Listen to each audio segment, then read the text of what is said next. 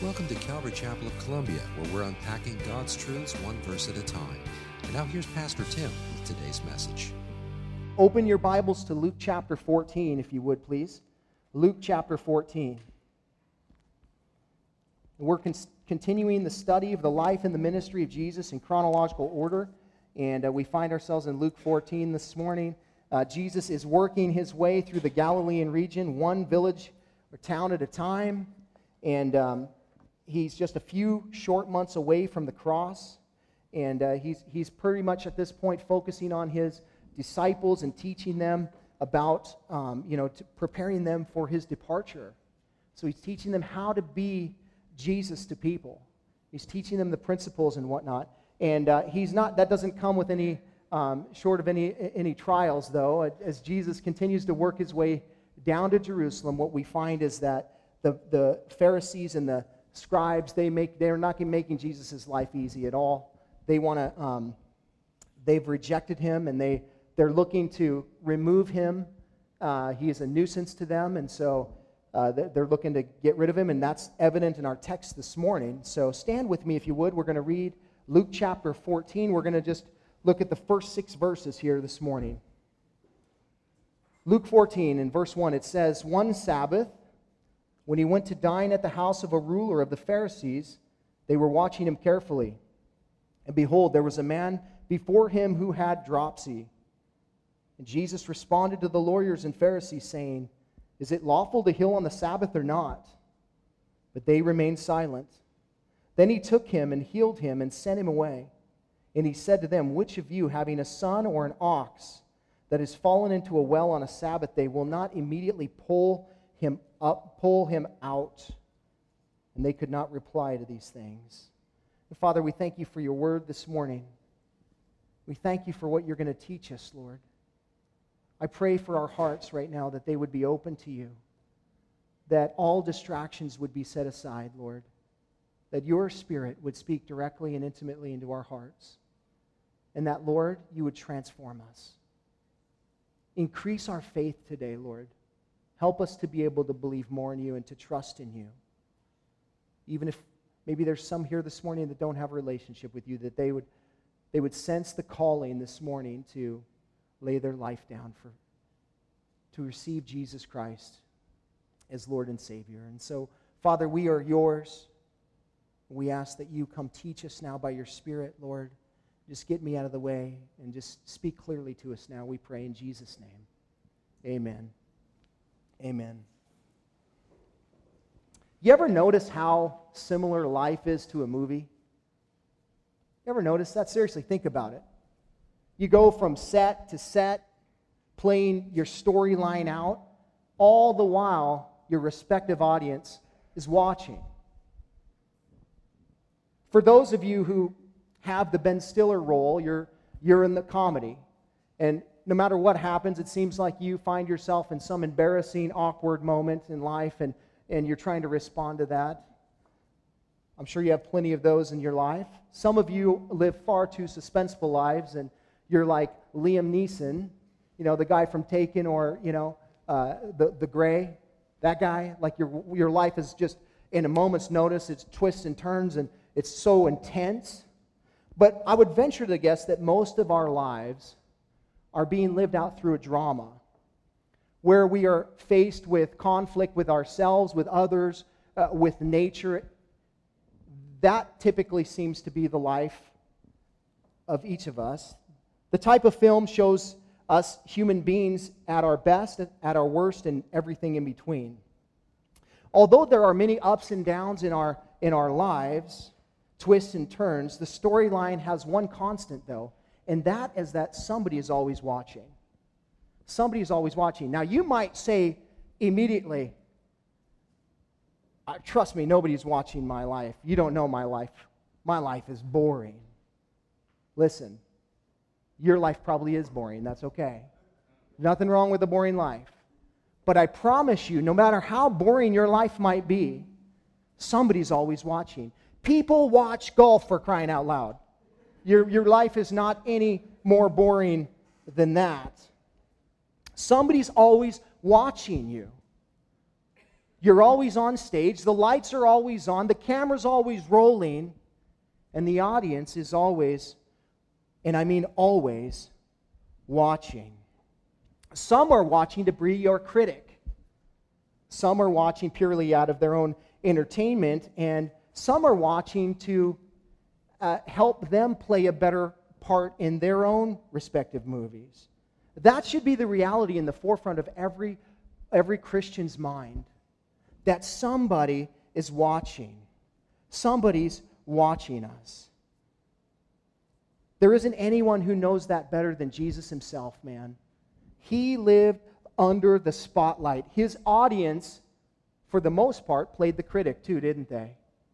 As Jesus lived his life under the spotlight, there was always somebody critiquing and criticizing what he did. So if that's how you feel today, then you're in good company.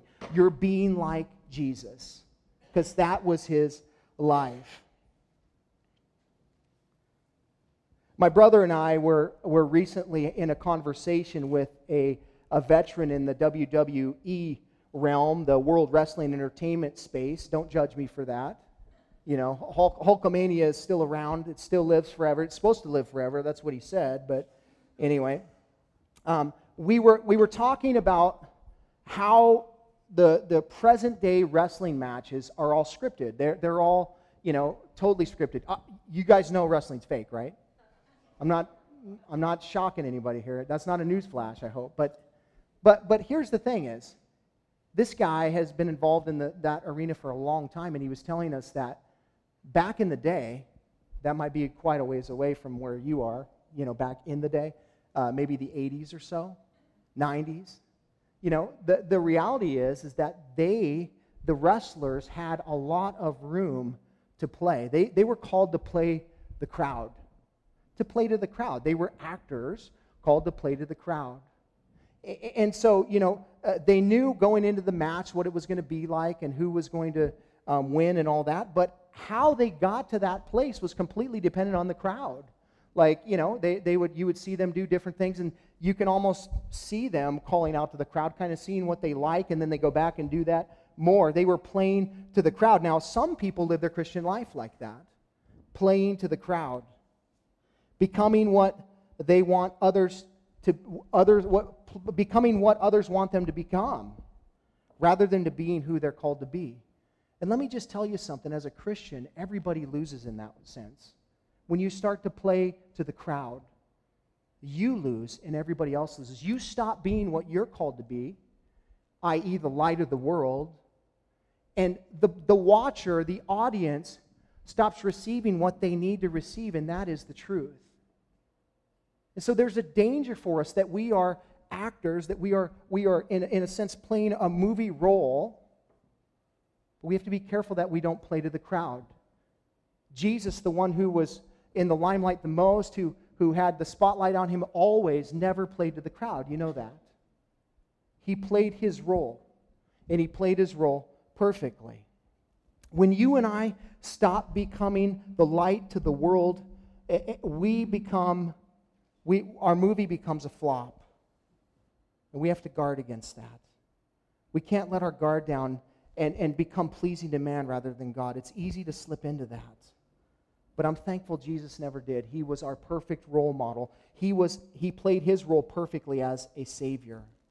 We see this in our text this morning. The crowd is present, people are watching, and yet Jesus doesn't let that affect his role. I've titled my message Lights, Camera, Action because as I read this account, I can't help but to think of the effort and the planning and the scripting that it took to get Jesus on the stage with these Pharisees so that they could meticulously critique him and hopefully, finally, incriminate him. That's what they're after. But spoiler alert, they come up short once again. We consider this production by looking at the set, the setting, and the setup. First, look at the set with me in verse 1 there. One Sabbath, he went to dine at the house of a ruler of the Pharisee. There were, they were watching him carefully the set is this Jesus enters uh, the home of a prominent Pharisee. We don't know who this man was. What we do know is that he was a man of stature, that he was prominent. He was a ruler of the Pharisees. Now, he could have been a ruler of the synagogue there. Uh, many believe that he was perhaps a, a ruler and a member of the Sanhedrin. The Sanhedrin being that 23 to 71 uh, group of men that were the council for every city. They had a Sanhedrin plopped in every city, and they needed at least 23 people to be the judges, to be the ones to, to determine what was right and wrong for their city. Perhaps this man was one of them. We don't know. But regardless of the position that he held, what we do know is Mark or Luke tells us specifically that he was a ruler, that he was a prominent man, an influencer. What happens when you come into the presence of a prominent man or woman? What happens to you? You ever had that happen where you someone famous and all of a sudden you you're in their presence and and and maybe something changes in you. For Jesus nothing happens. He's the exact same. He has the right view of man. He doesn't allow the, the, the stature of man on earth to affect him in any way, shape, or form. But, but many of us do. When we become in the presence of somebody that is prominent, maybe of power, maybe famous, whatever it might be, all of a sudden we change. Maybe we become, you know, palms start to sweat. Uh, you know, our, our language, we can't, we don't even know what to say. We're stumbling over our words or whatever. It's called being starstruck. Being starstruck. I remember one time I, I had the privilege of uh, picking up Lou Ferrigno, the, the original Incredible Hulk, you know.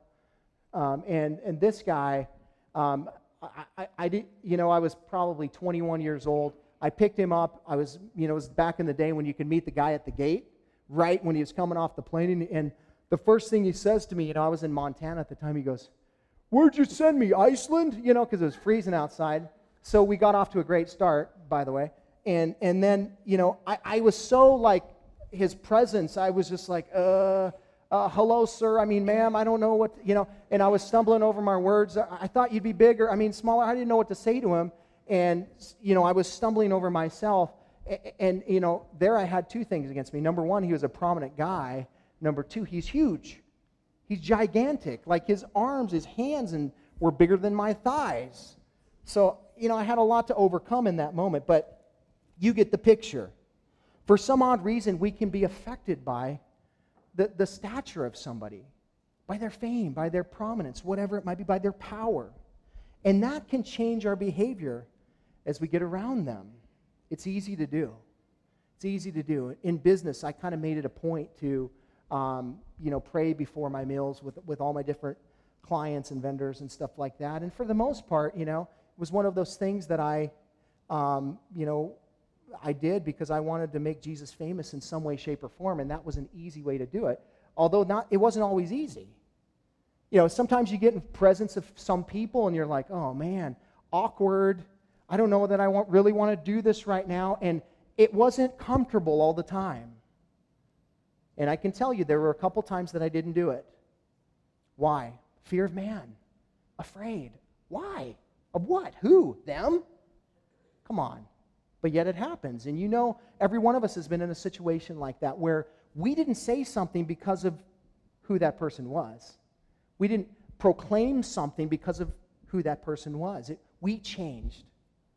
And so we have to be careful that when we come into prominent, uh, in, the, in the presence of prominence or stature or fame or whatever it might be, that we don't change. Because let me tell you something God put you there. You realize that? Like we believe God has a plan for our life, we believe that He's doing something. God put you there. And you might be the only light, or maybe the last light, that those people see. God put you there. Don't change. Don't, don't allow the stature of man to eclipse who you're called to be. You're called to be the light of the world. Beware of the fear of man. As Jesus enters this set, he doesn't change. He doesn't forget his mission, particularly that he is the light of the world. And if he doesn't shine his light, there is no light. Jesus never forgot that. And so we have the set, now the setting. Notice it was one Sabbath day. Jesus was invited to a dinner party. Now, this will play a role more into next week's sermon, but a dinner party these guys, these prominent men, would get together with other prominent men uh, of, the, of the city and they would call a dinner party and they would get together and they would fluff each other up and they would, and, you know, they would, they would tell each other how great they are and all this kind of stuff. That's the kind of dinner party Jesus was invited to. It was a pride fest, a pride feast where, where they were going to, you know, puff each other up, and yet they were doing something different. They had a plan and an agenda on this particular dinner party. It was the Sabbath. The Pharisees knew that they could gain some incriminating information, some, some evidence from Jesus on the Sabbath because they understood him to be a lawbreaker. Jesus was no lawbreaker, by the way. He didn't obey man's law, he, he, he, he obeyed God's law. And those aren't, the t- those aren't the same thing, are they? Man's law, i.e., legalism, is what Jesus was facing here on the Sabbath day that, that at this dinner party. These guys had changed the law completely. The Pharisees, the scribes, they had, they had turned God's law into a burden. So much so that they, they themselves couldn't even keep it. Jesus said in Luke chapter 4, uh, 11 46, Woe to the lawyers also, for you load people with burdens hard to bear, and you yourselves do not touch the burdens with one finger. The lawyers, these are the, the ones that were called to interpret the, the law.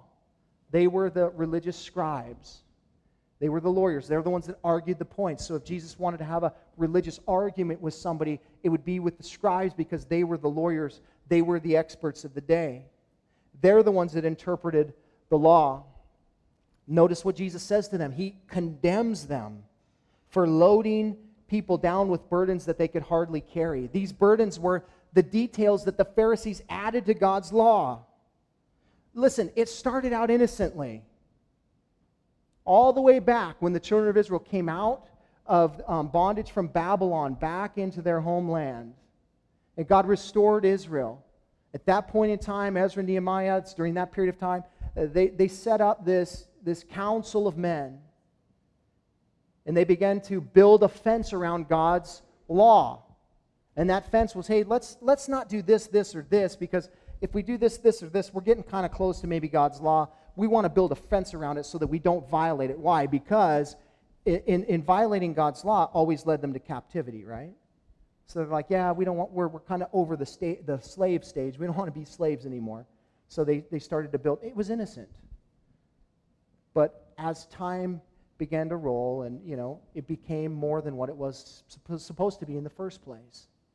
They added 248 commandments and 365 prohibitions to ensure that they didn't come close to breaking the 10 commandments. Now, I don't know. 10? 613? Uh, you know, I can't even deal with the 10, but we're going to put 613 before you. Jesus said they gave these people burdens that they themselves could not keep. They thought that they could find life in the scriptures, in i.e., the law. That's what he's talking about. But Jesus tells them this in John 5 39 through 40. You search the scriptures because you think that in them you have eternal life. It is they that bear witness about me. Yet you refuse to come to me that you may have life. Again, the scripture that Jesus is referring to is the commandments. That's where they found life. Do you know it is possible to read the scriptures and to think that in them you have life? Do you know that? People do it all the time. By, oh, I'm just going to I'm going to obey the scriptures. I'm just going to do what they say and that's how I'm going to get to heaven. Doesn't work that way, does it? No, because you can't obey them. You're depraved. You're, you're completely and totally sinful. And so, in your best efforts to do that, you know, and God would have us use our best efforts to do that, by the way, but that's not how we're saved. We need a Savior because we, could, we violate God's word. And Jesus came to be that Savior for us. His blood was shed that we might gain, gain forgiveness as a result of breaking His law you can read the scriptures and think that you in them you have life but jesus would say i tell you they speak of me they'll point you to me god gave the commandments for that purpose do you realize that to point us to jesus there are really two reasons that god gave the commandments first to judge sin, and secondly to reveal sin. First to judge sin. There is no law. If there is no law, then there could be no judgment for the law, right? Romans chapter 2, verse 12 says this For all who have sinned without the law will also perish without the law. Makes sense. And all who have sinned under the law will be judged by the law. That makes a lot of sense, doesn't it? If I'm driving down the road and it says 55 and I'm going 60, I'm knowingly breaking the law. There's a law and I'm breaking it and I'm violating it. I understand that. That's called a transgression. Willful. Just doing it anyway. Wouldn't it be unfair if a Columbia police officer came up to me and said, Hey, you're breaking this law? Well, what law is that? Well, this is, the, this is a law that you don't know about. It's not in existence right now, but, but I'm going to I'm going to charge you as violating that law. That would make no sense. You can't judge somebody if there's no law in place. That was Paul's point. Paul was making the point that because Gentiles didn't have the law, that they would not be judged by God's law. However, they weren't off the off the um, they didn't get out of they didn't skate out of it. They still sinned against God because God wrote the law in their heart. And so, you know, they had inherent things that were inside of them that, when violated, were literally breaking the law that God had put in their heart. And their conscience, which every one of us has, bears witness of that law that's written in your heart. So that takes care of the people that have never heard the law, right? Everybody's sinned. All have fallen short of the glory of God. Why? Because God wrote a law on our heart, and our conscience bears witness of that. Romans 12, 14 through 15. For when the Gentiles who do not have the law by nature do what the law requires, they are a law to themselves, even though they do not have a law. They show that the work of the law is written on their hearts, while their conscience also bears witness, and their conflicting thoughts accuse or even excuse them on the day when, Christ, when according to my gospel, God judges the secrets of men by Christ Jesus. So even these people in Africa that have never received a Bible, they're, they're still accountable to God according to what has been written on their heart. We know that there is an inherent, you know, law in a person's heart that people shouldn't kill people. They shouldn't murder people. You know, that, that is something within written on our hearts, and our conscience bears witness of that. And, and when we violate that, then we're violating a law that God has written in our heart. And so we're guilty, regardless if we ever had ever heard the commandment, Thou shalt not murder. You understand? So that's what he's saying here. God's law was given firstly to judge, second to reveal. If there were no law, then, then sin couldn't be revealed. It's a revealer of sin. Romans 3:20. For by works of the law no human being will be justified in his sight, since through the law comes knowledge of sin. Paul writes here that no one can be justified by the law. No one, not one single person can be justified by keeping the law because it's meant to reveal sin in our life. That's the whole point of it. It's a revealer. The law uncovers and exposes sin in our lives. It helps us to see that we're not living the standard that God put in, in, in, that He requires. Listen, it's a revealer of depravity, and it's also, interesting enough, a revealer of God and His holiness and who He is. It's a revealer. It helps us to see who God is and it helps us to see who we are. Now, Paul wrote that the law was a guardian. You guys know this verse, I, am sure, Galatians 3 24 through 26. So then the law was a guardian until Christ came in order that we might be justified by faith. But now that faith has come, we are no longer under a guardian, for in Christ Jesus you are all sons of God through faith. The law was our guardian.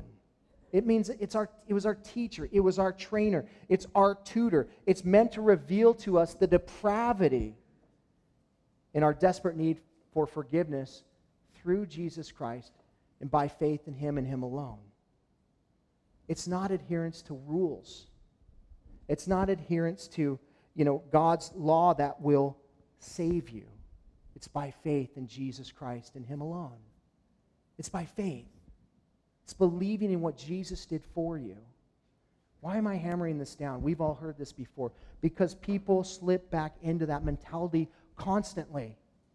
Constantly. It's called legalism. People slip back into that place where they start living by rules rather than by faith.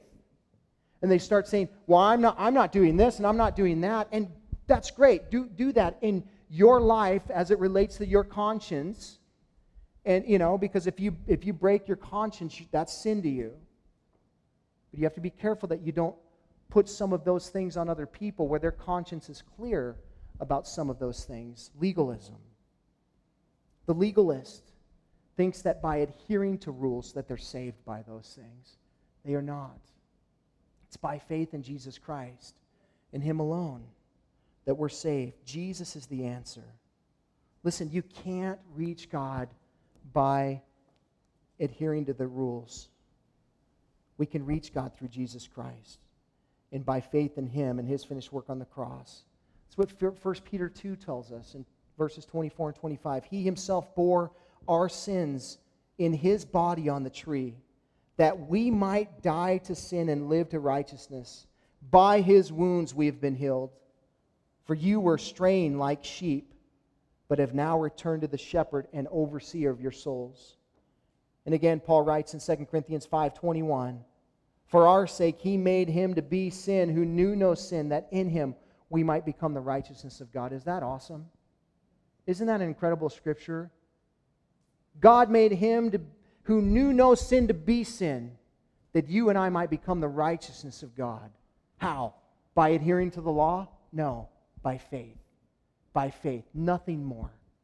Simply believing wholeheartedly in what Jesus Christ has done on the cross. It would have been impossible to keep the Ten Commandments. That was the point. God wanted to us to look for fulfillment of those by faith in his son Jesus Christ, not by faith in ourselves. God's law is good and it reveals who God is to us and the way of salvation. It points us to Jesus. So beware that you're not living your life like a Pharisee. That you're not living your life thinking that, uh, you know, in the scriptures you have life. The scriptures themselves will point you to Jesus who is life. He is the truth, He is the way, He is the truth, and He is the life. He is the only way. So the point is, is the commandments are to guide us to how we are to live now. We're, we're called to live by them, to keep them. 1 John 5 3, for this is the love of God that we keep his commandments. His commandments are not burdensome, but they are not the method of our salvation. They are not the method of our salvation. Jesus is the only way. And when we don't keep his commandments, his blood covers us, he forgives us. The Pharisees didn't see it like that. They were basing their salvation on themselves. And they wanted to trap Jesus. They wanted to set, they set him up because they wanted to trap him. So look what it says at the end of verse 1. They watched him carefully. They watched him carefully. This means that they were watching with ill will that they were meticulously watching him to see if he would do something wrong that that might justify them condemning him. I like what John Trapp said. He said, uh, you know, he said this, they watched as intently as a dog doth for a bone. You guys got dogs? You got bones? You see what your dog does with a bone? He is intent, man. He's like, you got a bone right there? I want that bone. And his eyes are on it, meticulously watching. That's how they were watching Jesus. You ever been watched like that before? Somebody meticulously watching you for ill will, that they might critique and criticize you. Maybe your boss doesn't like you. That's a possibility. I'm not saying it, it is that way, but it might be. And he's meticulously watching you. Why? Because he wants to fire you. He doesn't like you. So he's going to watch you, and everything you do, he's going to intently watch so that he can get a paper trail. He's going to hand the paper trail into HR and say, I want this person gone. Finally, they're out of my hair. Anybody have a boss like that? Don't raise your hand. Maybe it's your in laws. I'm not saying it is. Maybe it is. I don't know. I'm not saying that. But maybe they don't appreciate you as much as you appreciate them. And they're, everything you do, they're watching you meticulously. Everything you do, they criticize you. They critique you. Listen, they're doing it because they disprove They're not on the same page with you. There's nothing you can do about that. But they're watching. So, what can you do? Your best. That's all you can do. I thank God my in laws aren't like that. I love them and they love me, I think. I think they do. But listen, that's not a desirable place to be when somebody's watching you meticulously every single move that you make. But that is a reality. Do you realize that? When you bear the name Christian, that you are, are, are taking that on, right? You're gaining a whole new audience that you never would have had before. People are watching you, and they're watching you intently, and they're waiting, and many of them are watching as your critic. And they're waiting for you to mess up so they can point it out. So, how do we respond to that? Well, the Bible tells us in Colossians 4, 5, and 6 walk in wisdom towards outsiders, towards unbelievers, making the best use of the time. Let your speech always be grace, gracious, seasoned with salt, so that you may know how you ought to answer each person.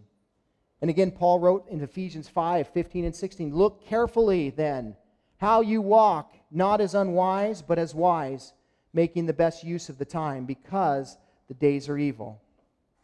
Listen, walk carefully. Carefully. Not haphazardly. Carefully, because people are watching. And I would say that you and I are being watched to a whole different level than any other group has ever been watched before as it relates to Christianity. Why? Social media. Social media. Facebook, Twitter, Pinterest, you know, uh, Snapchat, whatever it is, whatever social media platforms you're on, do you know that you have an entirely, uh, you know, different audience than you would have had had that not been available to you? I mean, you get friend requests from people you don't know, and you're just like, oh, I want to have more friends. Oh, I want to be scrutinized more. Click. That's what you're doing. You're gaining an audience that's going to scrutinize you. You realize that. Man, I, you're going to go home and defriend a bunch of people. Like, I don't know these people, man. I don't, I'm not doing that anymore because these people are watching. They're watching. They're watching. And they're wondering, how are you going to respond? I use my Facebook as a means of, um, you know, sharing my faith. That's the whole purpose of it. I don't use it for any other reason. And, you know, when I start to post things that are my opinion, that are controversial, maybe a little edgy, maybe questionable, guess what happens? My, not only does my character become, you know, in question, but also the Lord's. But also the Lord's. We have to be careful about what we're doing on social media, about how we're relating to our coworkers and all these different things. Why? Because people are watching. You have an audience. And I know you don't think that you're the star of the show, but you are you are in some in your audience is watching and they're waiting and they're just taking notes. Yep yep peter's writing a book on me. It's probably eight ten volumes now and you don't want to read it i promise. Every time i do something stupid he goes that's going in the book man. So so i, I don't hang out with him anymore but no i'm just kidding. Listen we have to be careful man. We have to be careful about what we're posting because our posts are being scrutinized. I was reading, um, I was reading on one of my friend's Facebook uh, a couple days ago, and, and it was to, to my exact point. That's what she said. I don't even feel like I can post anything anymore because it's scrutinized, and I feel like there's people watching, and then they say mean things to me. I'm like, welcome to lights, camera, action. Hello, you have an audience. Did you not know that? You accepted friend requests. That means they can see what you're doing. I don't know why people are, are saying things against me because they don't agree with you. And we have, you know, keyboard courage. And then you send it and you're like, oh boy, maybe I shouldn't have sent that, you know. We have an audience. And many are the critics that, that are watching our lives. So the Bible tells us to do our best to walk carefully in wisdom towards unbelievers because they're watching. Don't post questionable stuff. Don't post anything that might be scrutinized, might be misinterpreted. Don't, don't use coarse jesting. on your Facebook page. Don't do that stuff. If you're at the very same time proclaiming the name of Jesus Christ, because it not only affects your character, but it affects his. We're not free to express ourselves. We've been set free to express the love of God to a dying world. You hear that? You're not free to do whatever you want. You're an ambassador. You've been called to represent Him. And remember that. Because everything that you do either brings Him fame or brings Him shame. One or the other. What are you doing in your life today? Are you glorifying Him? Or are you shaming Him? Oh, come on. Are you serious? Yeah, let me give you a little scripture Ezekiel 36, 20 through 23. But when they, speaking of the children of Israel, came to the nations, wherever they came, they profaned my holy name, in that people said of them, These are the people of the Lord? And yet they go out of his land. But I had concern for my holy name, which the house of the Lord had profaned, house of Israel had profaned among the nations to which they came. Therefore, say to the house of Israel, Thus says the Lord God, It is not for your sake, O house of Israel, that I am about to act, but for the sake of my holy name, which you have profaned among the nations to which you came. And I will vindicate the holiness of my great name, which has been profaned among the nations, and which you have profaned among them. And the nations will know that I am the Lord, declares the Lord God when through you I vindicate my holiness before their eyes. The Lord is saying, the children of Israel defamed him greatly by the way that they lived. They adapted to the world, man. They started worshiping idols. They started doing all this stuff just like the world was. They were no different. And God said, Man, that brought shame on me. And so I have to, on my behalf, act to bring my name back up to where it's supposed to be. Listen, God wants the world to know that He's the Lord, and your life should speak that. Your life is supposed to proclaim that, not bring question to it. Live carefully because the audience is watching. In this case, they're watching carefully because they're setting Jesus up. Look at verse 2. And behold, there was a man before him who had dropsy. Here's the setup it's a Sabbath day.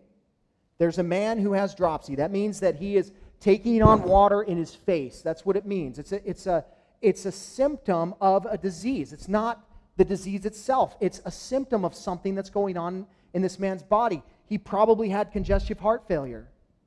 Congestive heart failure causes you to retain water in your face to the point that you're almost drowning at times. Could be renal failure. Could be all kinds of different things that cause your body to do that. This man had something internal going on that was so serious that he was re- retaining water to the point that they could see it on his face. And this man was coincidentally in the presence of these people at this dinner party of a prominent Pharisee where Jesus happened to just be, right? It's a setup, man. It's a setup. They would invite people like this to a dinner party. Now, granted, during that time when they did have dinner parties, the door was open and people could come in and out. But they're watching carefully. It's as if they have set this thing up perfectly. They have scripted and they're, they're, they've set this up so that Jesus, so that they can see what Jesus will do on the Sabbath. And Jesus sees right through this. Look at verse 3. And Jesus responded to the lawyers and the Pharisees, saying, Is it lawful to heal on the Sabbath or not? Jesus responds to them. Why? He didn't ask, no one asked any question. No one made a statement.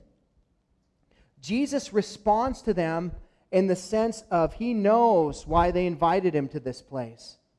He, he responds to them in the fact that he, he responds to the indictment that they're trying to place upon him. And so he asks them the question that they're trying to um, incriminate him on Is it lawful to heal on the Sabbath or not? Is it lawful? I would focus on the word lawful. Is it lawful? Get the experts out here, get the scribes out here. Let's talk about what is lawful and what is not. Let's pull out the scripture. Let's look at his word. I don't care what you say. What does his word say? Is it lawful?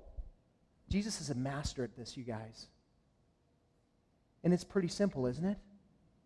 He's calling God's word to the table. Is it lawful? Let's pull the scripture out. What does it say about the Sabbath? It says nothing about healing somebody on the Sabbath. It says nothing that it's, that it's, not, uh, it's not wrong to heal somebody on the Sabbath.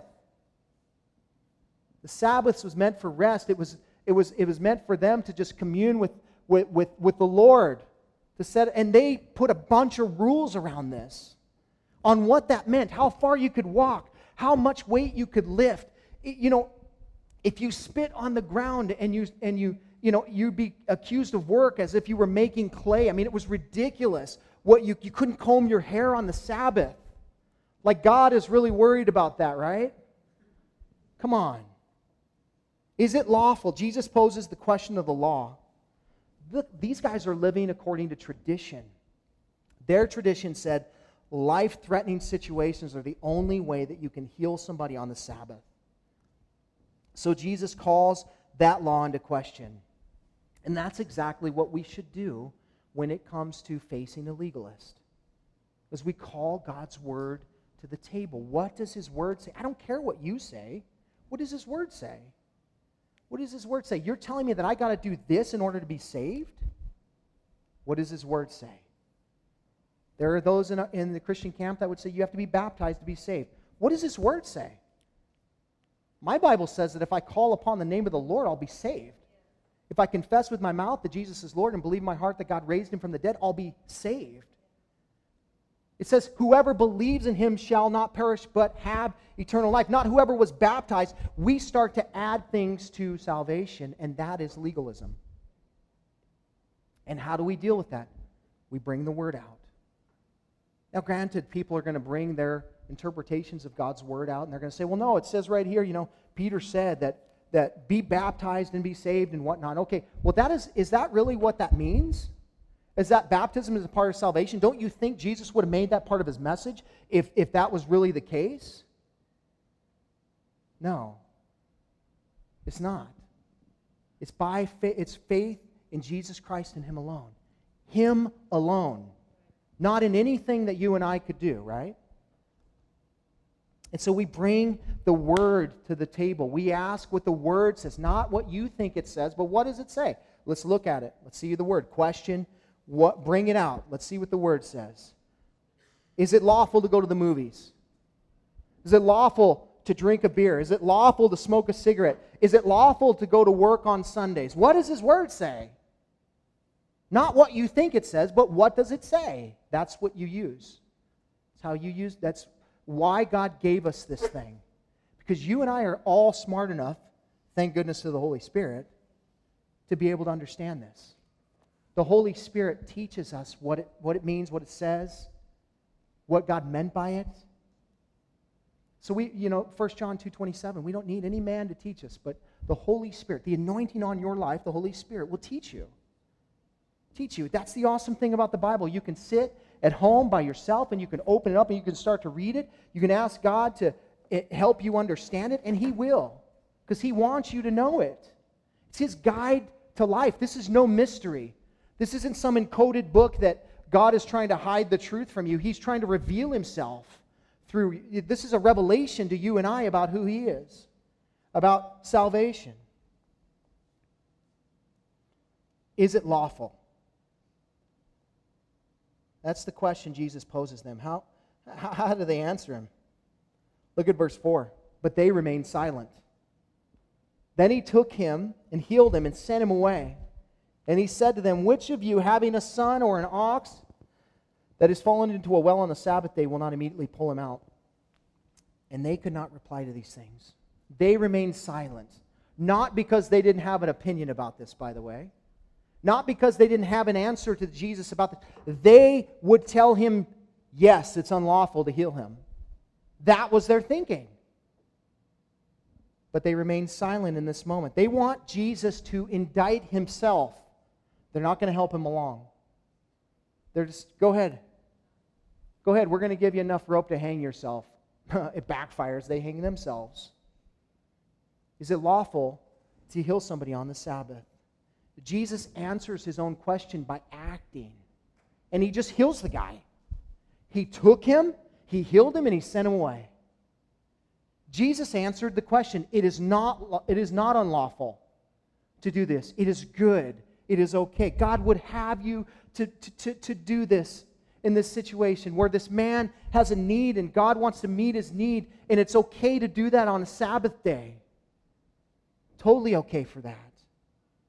So Jesus takes this man who was being used as a prop in the movie, and he grabs him and he heals him, and then he sends him on his way. He has compassion on him. Immediately, the dropsy's gone. The, the, the, the, the you know, the, the, the, the water from his face has been, it's gone. Whatever issue he had internally is healed.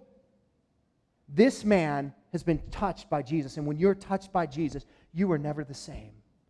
And this man was never the same. And Jesus sent him on his way. Why?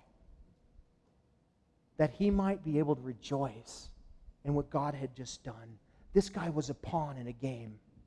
And Jesus said, I will not have this man be a pawn in your little scheme.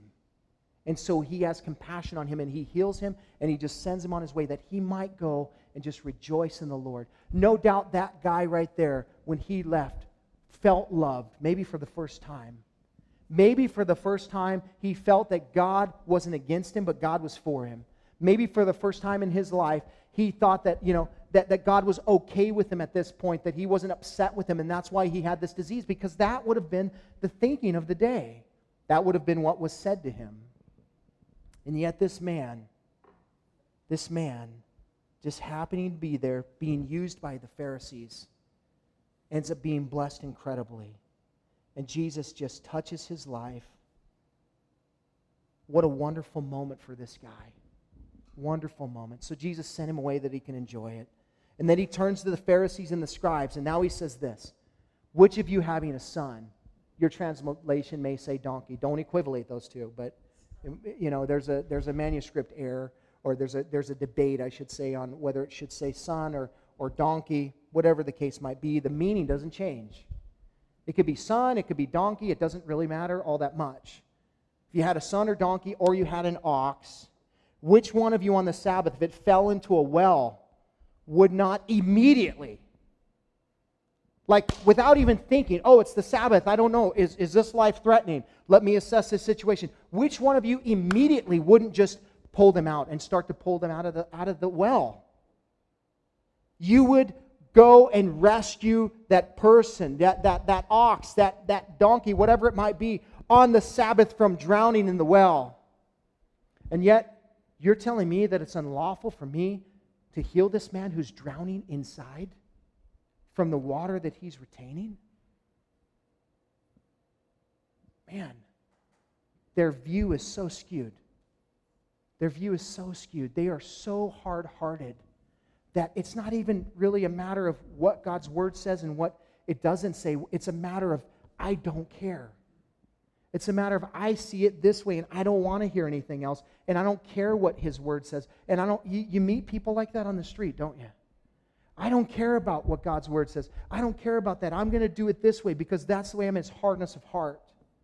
And that's where these people are. They are so hardened of heart that they can't even make the, the, the, the, the, they can't even see the parallel here that Jesus is saying it's, it's not unlawful to do that, but it's unlawful for me to heal a guy.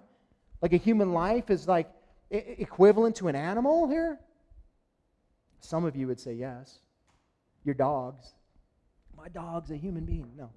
But the reality is this Jesus is saying you guys wouldn't even think twice about getting your animal out of this. Notice their response once again. And they could not reply to these things. It's not that they that, that, that they would reply, it's they couldn't reply because the truth was so prevalent there. I mean, it was so clear. They could not because they knew Jesus was absolutely right. Listen, a legalist will never be able to answer you when you stick them solely to God's word, when you bring up God's word. Jesus is going to go on here next week and maybe the week after as we continue in, in Luke chapter 14. And he's going to talk about the parable of the wedding feast. And he's going to talk about how you guys want to be prominent in your own selves and take the best seats in the house and all this kind of stuff. and, and then he's going to go on and talk about eternity.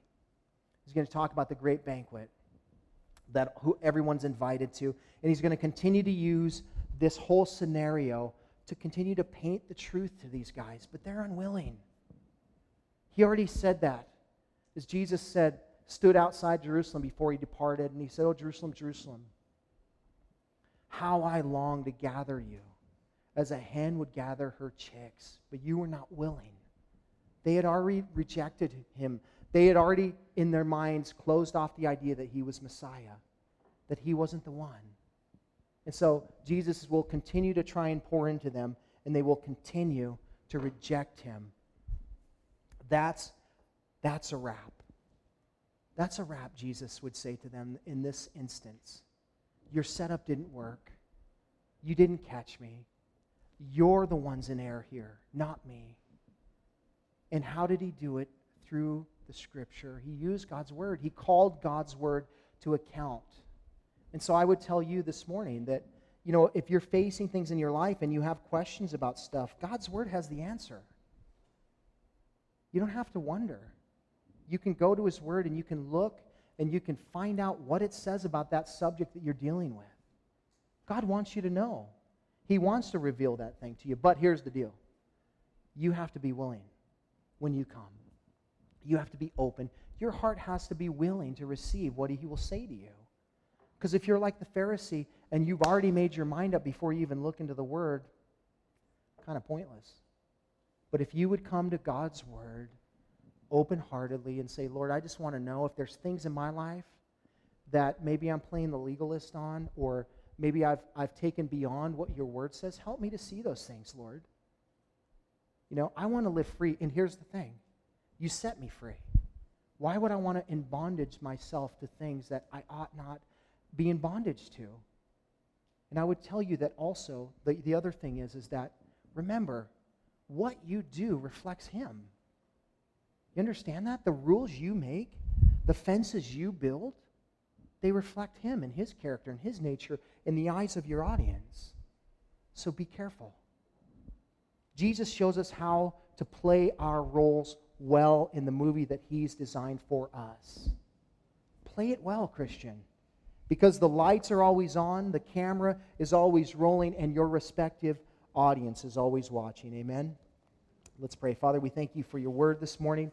We thank you, God, that you've given us such clear insight and wisdom through your word. You've given us all the answers we need, God.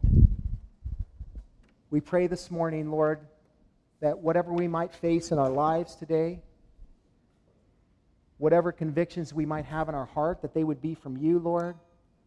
That um, if there's fences we've built around your word that have become legalisms in our own life, Lord, that you would reveal those things to us, that we might get rid of those things, Lord. We don't want to be legalists. You don't want us to be a legalist. Help us to remember, Lord, as Christians, that that there is an audience always watching us, Lord, and that that audience is not only making assessments about who we are, but they're also making assessments about who you are, Lord. So help us to live well. Help us to walk carefully as your word tells us to. And Lord, I pray that you would just empower us to see the truth and to proclaim it into others' lives who are in bondage to legalism. We pray by the power of your Spirit, Lord, that you would just Continue to quicken our hearts to become more like Jesus. That's our prayer. Lord, I do pray for anyone here this morning that, that is not in right relationship with you, or maybe has come and they, they thought that, you know, by coming even to church, that that's the way to please you, Lord.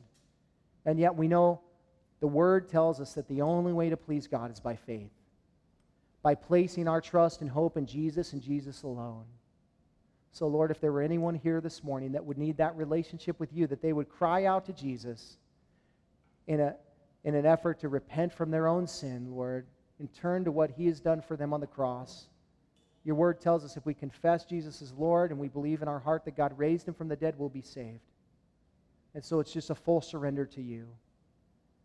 So, Lord, for the rest of us here this morning, as we just uh, close in this song, that you would help us to realize we have everything we need in you and that we would surrender our lives and just live in that constant mode of surrender, Lord. We love you, God. We thank you in Jesus' name. Amen.